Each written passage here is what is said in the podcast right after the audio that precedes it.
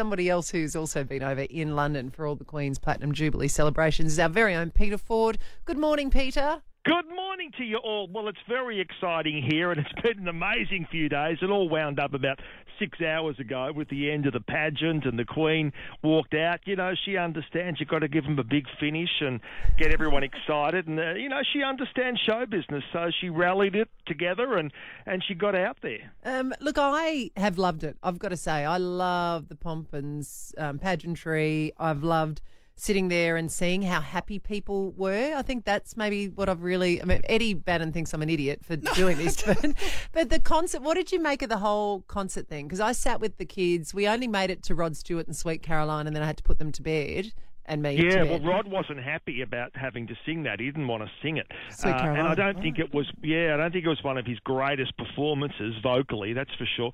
But uh, look, I thought the concert was, was good. It had a good spirit about it.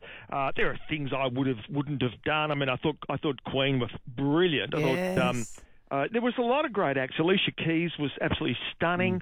Mm. Um, I, I, wouldn't have let Diana Ross be the big finish. I would have gone for a British act, but you know that's just nitpicking. But I, I thought it, had, it, was great the way they did it, and it, you know it was fantastic. Then overnight we had the pageant, which I don't think they even showed in Australia. No, we're, we're getting we're getting snippets of it where they basically it went for six kilometres, didn't it? And for everybody here in South Australia, just think of our Christmas pageant. It was like that, except on on steroids, and they had yeah. you know living treasures as part of the parade, didn't they? Yeah, all these old stars and sports stars on buses, and you know thousands and thousands of people. And then Ed Sheeran sang "Perfect," and they showed vision of of Prince Philip, and I thought that was so beautiful that they honoured, you know, and she was the Queen was obviously there watching it from inside the palace, and then next thing she walks out and everyone goes insane for her, and then there also the question of where's Harry and Meghan gone? That was the big thing Whoa. because you know they cracked it, you know, they cracked it after the church service the other day.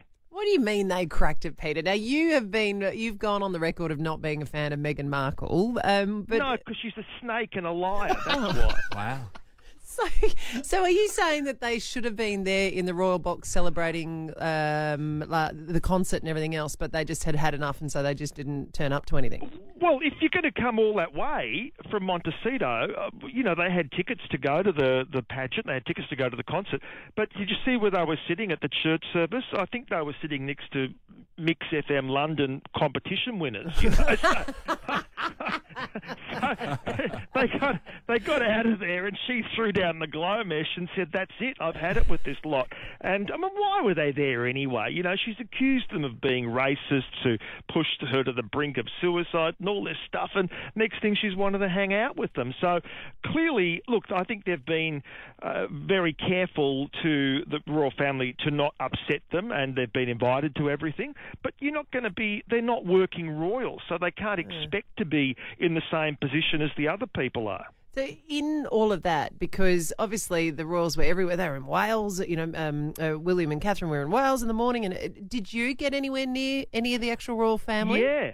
I Yeah? did just this morning, actually. Uh, like literally five minutes from where I'm staying uh, is the famous cricket ground at Kennington, and they were turning up there for uh, one of these community lunches about 11 o'clock this morning.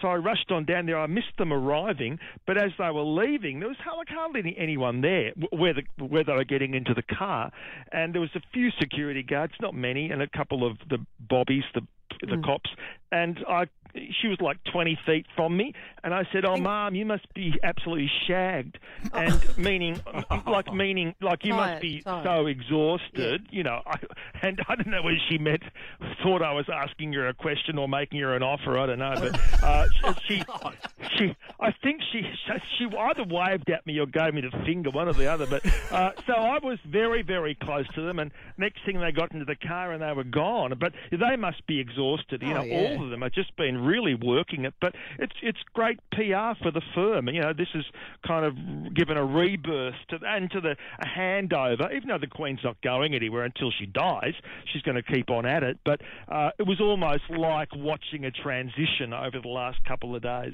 Well, I loved the moment, and I think people will see it on the news when she does finally come out um, at the end of the pageant after Ed Sheeran has sang, and she looks down the mall, have just a seething mess of humanity, and they start singing God Save the Queen. And she is the Oh, only one. was. The Yeah. only one that doesn't sing, and I would just love to know what has gone through her mind after 70 years of giving service to people, of all the prime ministers and world leaders and all that sort of stuff. And she is there, and the entire, you know, UK is singing that song, her song, to her, and she's just standing there silent. I'd, I'd, Yeah, I'd love yeah, to know what she was no. Thinking. It was just a brilliant moment of Mm. history, and you're right. It was a seething mass of humanity. She probably walked out and thought, "This is like Hindley Street on a Saturday night." You know, so, Peter Ford, enjoy your time over there. We'll talk to you fun. soon. The Ali Clark Breakfast Show on Mix 102.3.